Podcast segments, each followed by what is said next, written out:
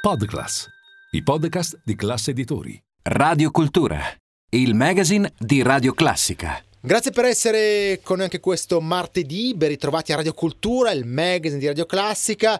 Siamo fino a mezzogiorno, poi teniamo alle 21, poi siamo anche in podcast per Podclass, i podcast di Classe Editori.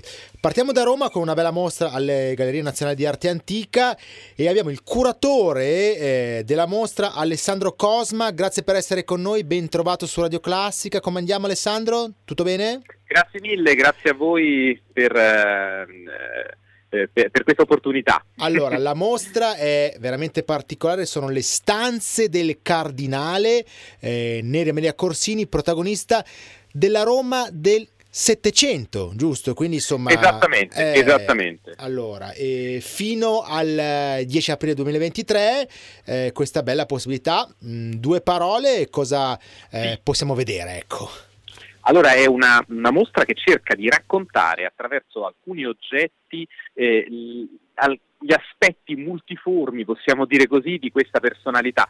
Una personalità eh, meno nota rispetto ad altri grandi personaggi del Settecento, ma sicuramente affascinante, capace certo. di collezionare sculture, quadri, ma anche di interessarsi alla tutela del patrimonio. Era il nipote del Papa, quindi eh si è interessato anche eh, di grandi realizzazioni architettoniche che hanno segnato Roma, tipo la Fontana di Trevi, la facciata di San Giovanni.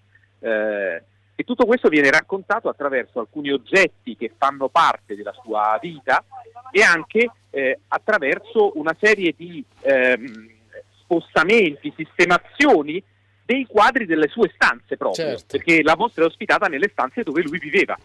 Quindi mi immagino anche una bellissima cornice, eh, credibile direi, proprio eh, con i tempi, no? Assolutamente, nel senso che la mostra è allestita nella sede della Galleria Corsini che è proprio all'interno di quelli che erano gli appartamenti privati. Quindi Bello. abbiamo cercato di ricostruire quelli che erano gli ambienti dove lui viveva, in particolare la stanza da letto, il, eh, il, il, lo studio, la galleria dove aveva messo i quadri più importanti, il giardino aveva, a cui aveva dedicato grande attenzione. Eh, insomma, abbiamo cercato un po' di far rivivere l'atmosfera del Settecento e di raccontare anche qualche cosa di una personalità poco nota ma che tanto ha fatto per Roma e per il patrimonio culturale. Le stanze del cardinale, Neri Maria Corsini, protagonista della Roma del Settecento, eh, sede Galleria Corsini, via della Lungara 10 a Roma, apertura al pubblico fino al 10 aprile 2023. Per informazioni www.barberinicorsini.org e io ringrazio e saluto il curatore Alessandro Cosma. Alla prossima! Grazie, grazie mille. Noi eh, partiamo con la grande musica di Franz Joseph Haydn e questa bellissima sinfonia numero 83 in sol minore, La Poule, e mh, mm, ascoltiamo l'Allegro Spiritoso, orchestra da Camera di Mantova, Carlo Fabiano, violino concertatore.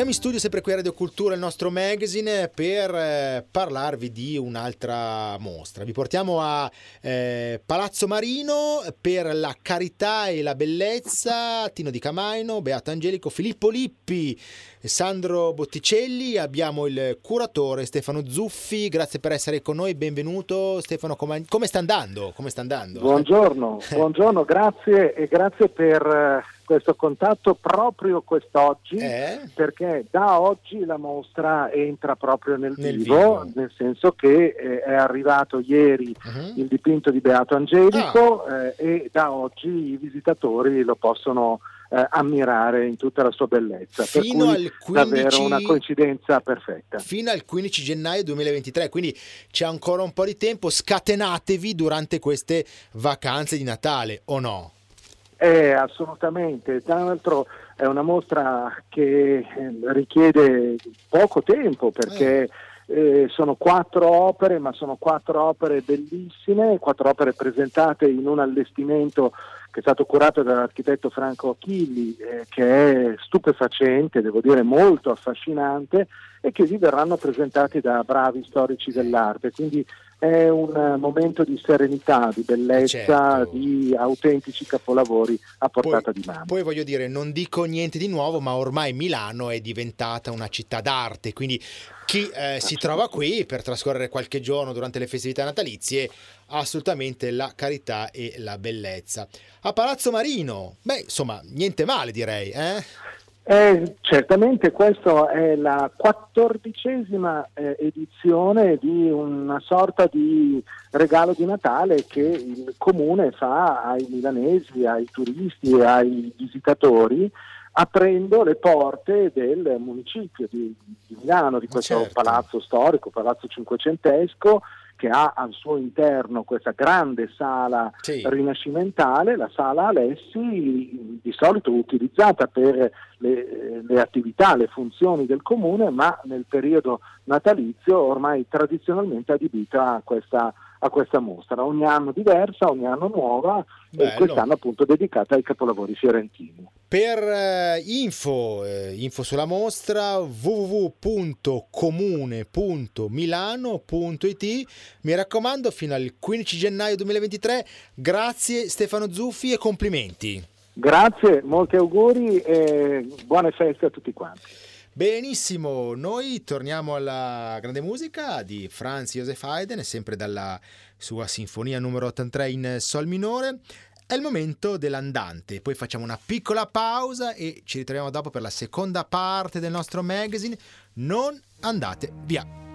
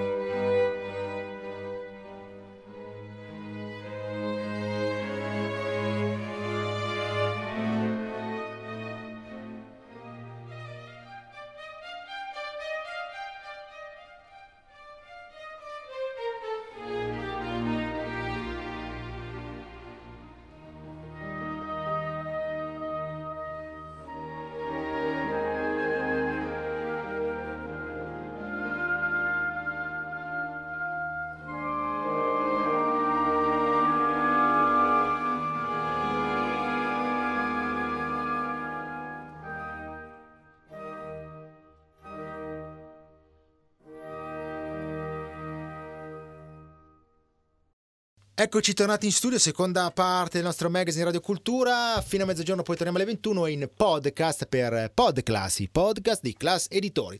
Eh, vi do le coordinate anche per chi ci segue dalla radio: 0258 21 96 00 il telefono di Radio Classica, Radio Classica chiocciolaclass.it, il nostro indirizzo di posta elettronica per le vostre email, diretta streaming radioclassica.fm, poi come sempre i nostri social, Facebook e Instagram, noi siamo Radio Classica Official e tutta la nostra ampia offerta digitale che si articola con la app per il vostro smartphone o tablet e con il DAB, Digital Audio Broadcasting per ascoltarci ovunque con la qualità del suono digitale in modo completamente gratuito. Un'altra bella mostra adesso con Gustav Klimt, Sinfonia di arte immersiva.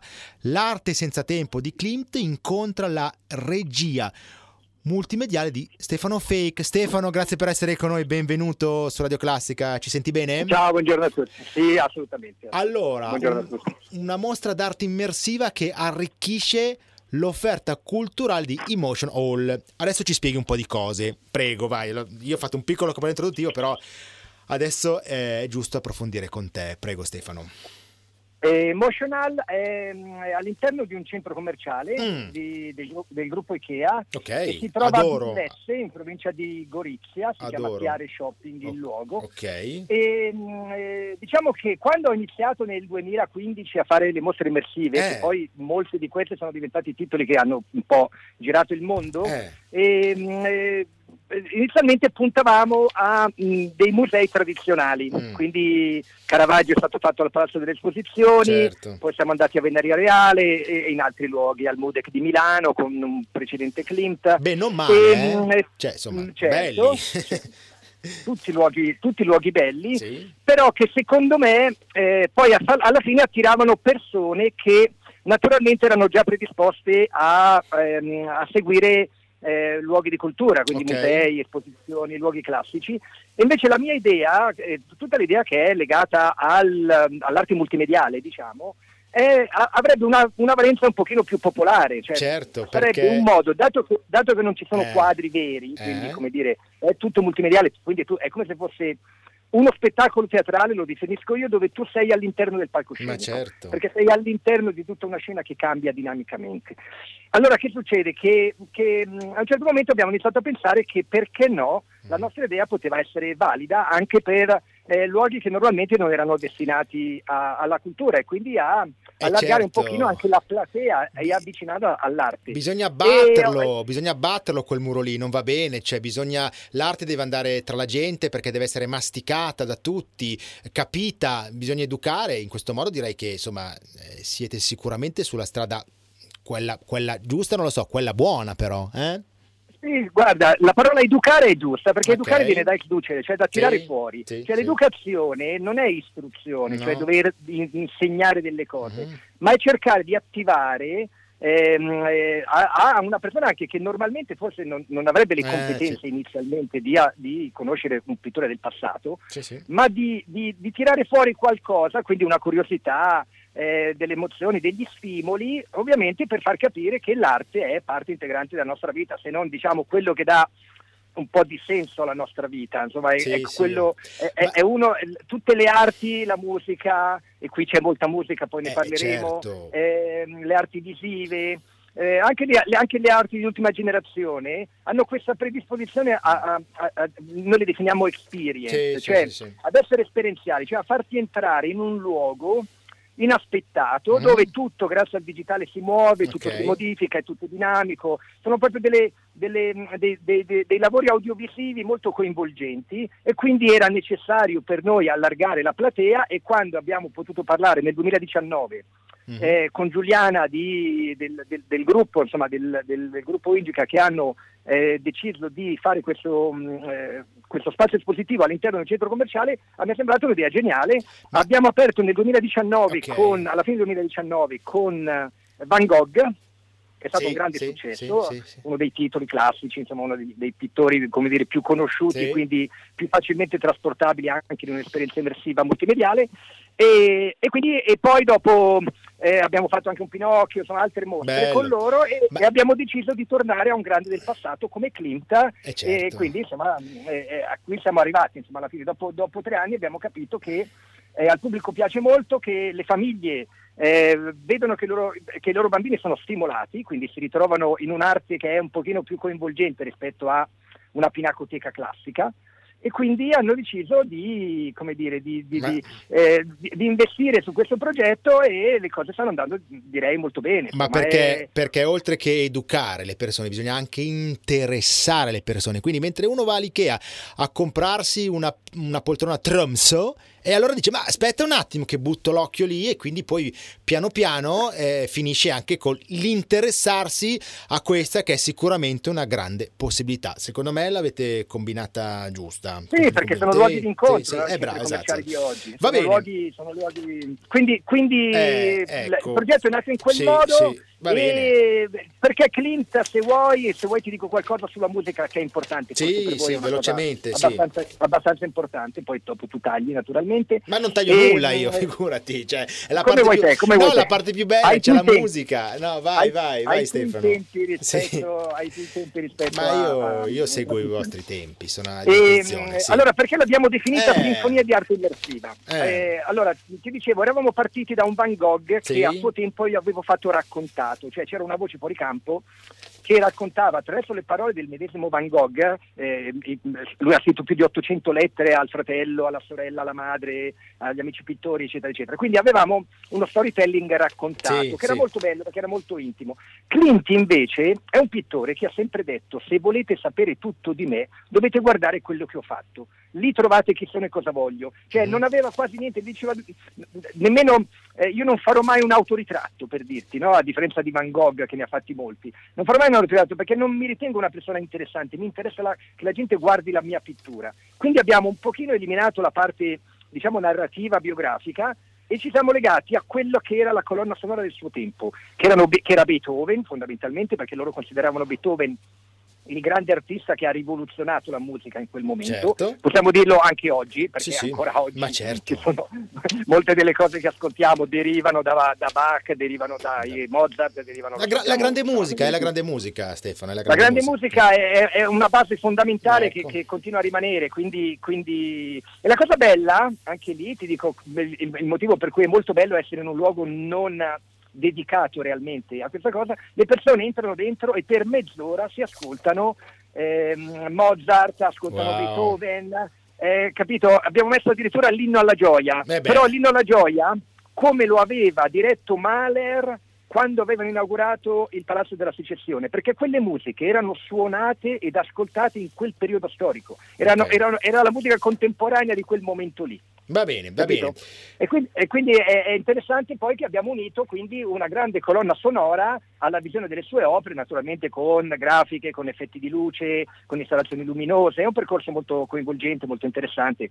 Devo dire che al pubblico piace molto e siamo molto soddisfatti del, del lavoro realizzato. Perfetto, fino al 30 aprile 2023. Grazie Stefano eh, Fake, Mm, mm, auguri, ok va bene, auguri anche a te. Ecco. Direi certo, faccio gli auguri a tutto il Sì. pubblico e spero che veniate numerosi, se capitate nella zona, magari perché no, vi fate un giretto, fate Trieste, Gorizia, Ma sono certo. luoghi molto belli, quindi per chi è di zona, è lontano solo un'ora e mezza, forse meno, da Venezia. Tutti sul Coglio dire, tutto Goriziano, che è uno spettacolo. il Esattamente, sono luoghi Dai. meravigliosi, sono luoghi meravigliosi che e, e quindi, e quindi invito veramente il pubblico che può ad andare a vederlo e comunque a seguirci perché poi queste mostre nascono anche per essere itineranti e speriamo che in futuro quindi ci saranno occasioni anche di riproporle in altre città italiane. Grazie Stefano, alla prossima. Ciao ciao ciao ciao. Voi, grazie mille, buona giornata. E allora, Allegro con brio, sinfonia numero 44 in Mi minore, Franz Joseph Haydn.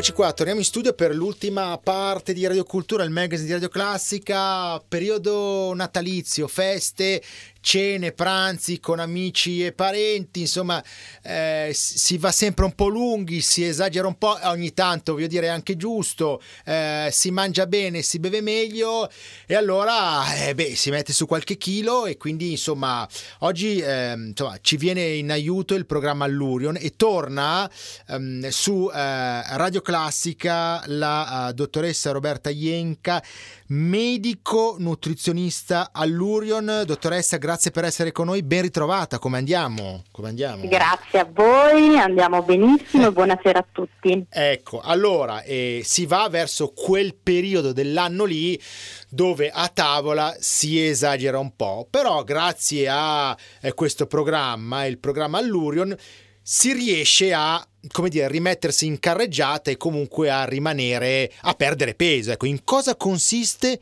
il programma Allurion? Prego.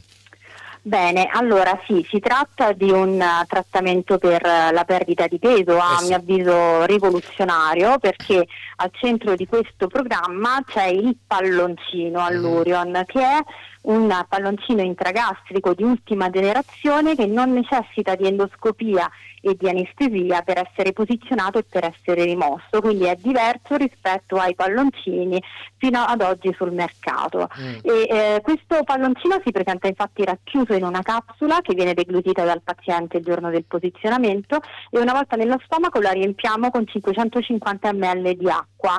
A quel punto sto- il palloncino rimane nello stomaco per 4 mesi e alla fine di questi 4 mesi è programmato per aprirsi da solo, si sgonfia e viene eliminato per vie eh, naturali. Ok, quindi e... niente di invasivo, anzi. No, cioè, anzi, anzi, esattamente, eh, è una procedura eh. mini invasiva e proprio per questo presenta pochissime controindicazioni, cioè la stragrande maggioranza dei pazienti può accedere a questo tipo di trattamento. Ecco.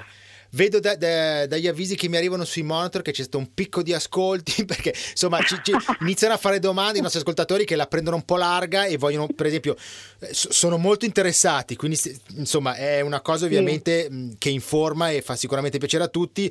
Però adesso, se può, non lo so, eh, magari sì. darci un'indicazione su quanto peso si può perdere in questi mitici quattro mesi di trattamento. Così diamo un'indicazione, dottoressa. Esatto, sì. Allora, innanzitutto tenga presente che la perdita di peso varia in base al peso iniziale del paziente, cioè vige la regola che più si pesa e più mm. si perde. Sì. Però se io dovessi fare una media della perdita di peso totale in termini percentuali le potrei dire che siamo intorno al 14% rispetto al peso corporeo iniziale nei quattro mesi di trattamento con il palloncino all'Urion. Ecco, il problema di molte diete, anche un po' fai da te, è che poi dopo, ok, dimagrisci subito, però dopo e, cioè, i risultati non si vedono perché magari torni ad ingrassare, quindi chiediamo i risultati, ecco in questo caso sono duraturi eh, nel ecco, tempo. Sì, eh. lei parla del problema del recupero ponderale eh, e eh. eh, in effetti in questo caso i risultati sembrerebbero duraturi per la maggior parte dei pazienti. Io ho pubblicato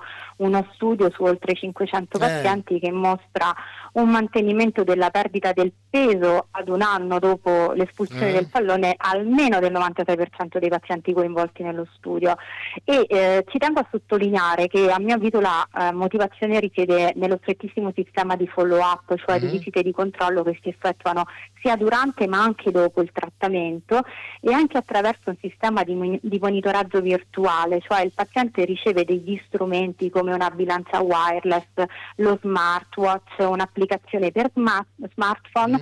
attraverso i quali può condividere in tempo reale con il team di medici le informazioni che riguardano la perdita di peso, l'attività fisica, l'attività mm, di sonno e questo consente ai medici di seguire più da vicino i pazienti e di supportarli con più forza nel okay. cambiamento delle abitudini di vita che poi sono quelle che permettono di mantenere risultati a lungo termine.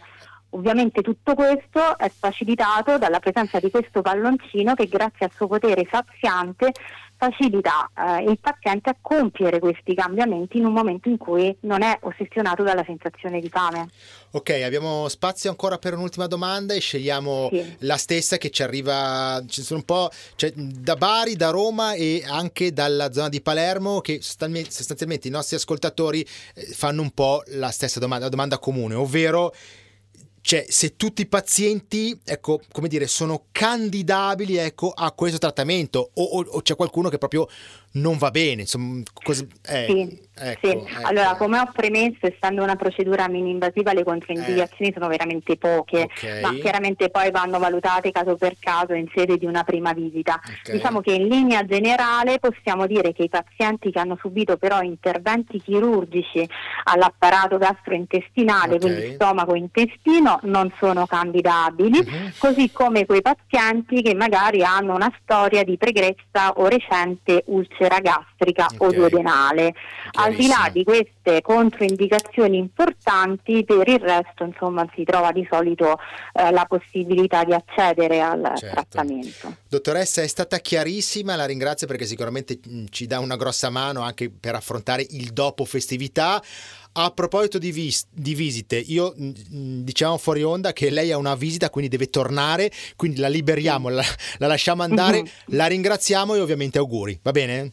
Grazie a voi, buonasera a tutti, grazie. Perfetto, e beh direi insomma consigli preziosi come dicevamo per eh, affrontare un po' più con il sorriso sulle labbra il dopo pranzi, cene di Capodanno, Natale, Epifania con il programma Allurium. Concludiamo con, sempre con Franz Josef Haydn vi lascio con l'adagio della Sinfonia numero 44 in Mi minore. Da Luca Zaramella davvero tutto, grazie, buon ascolto e alla prossima.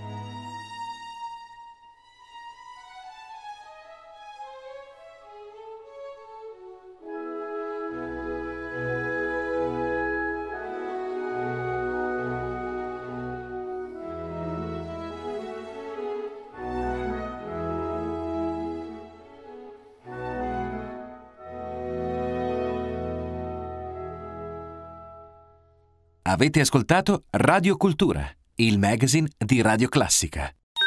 Podclass, i podcast di classe editori.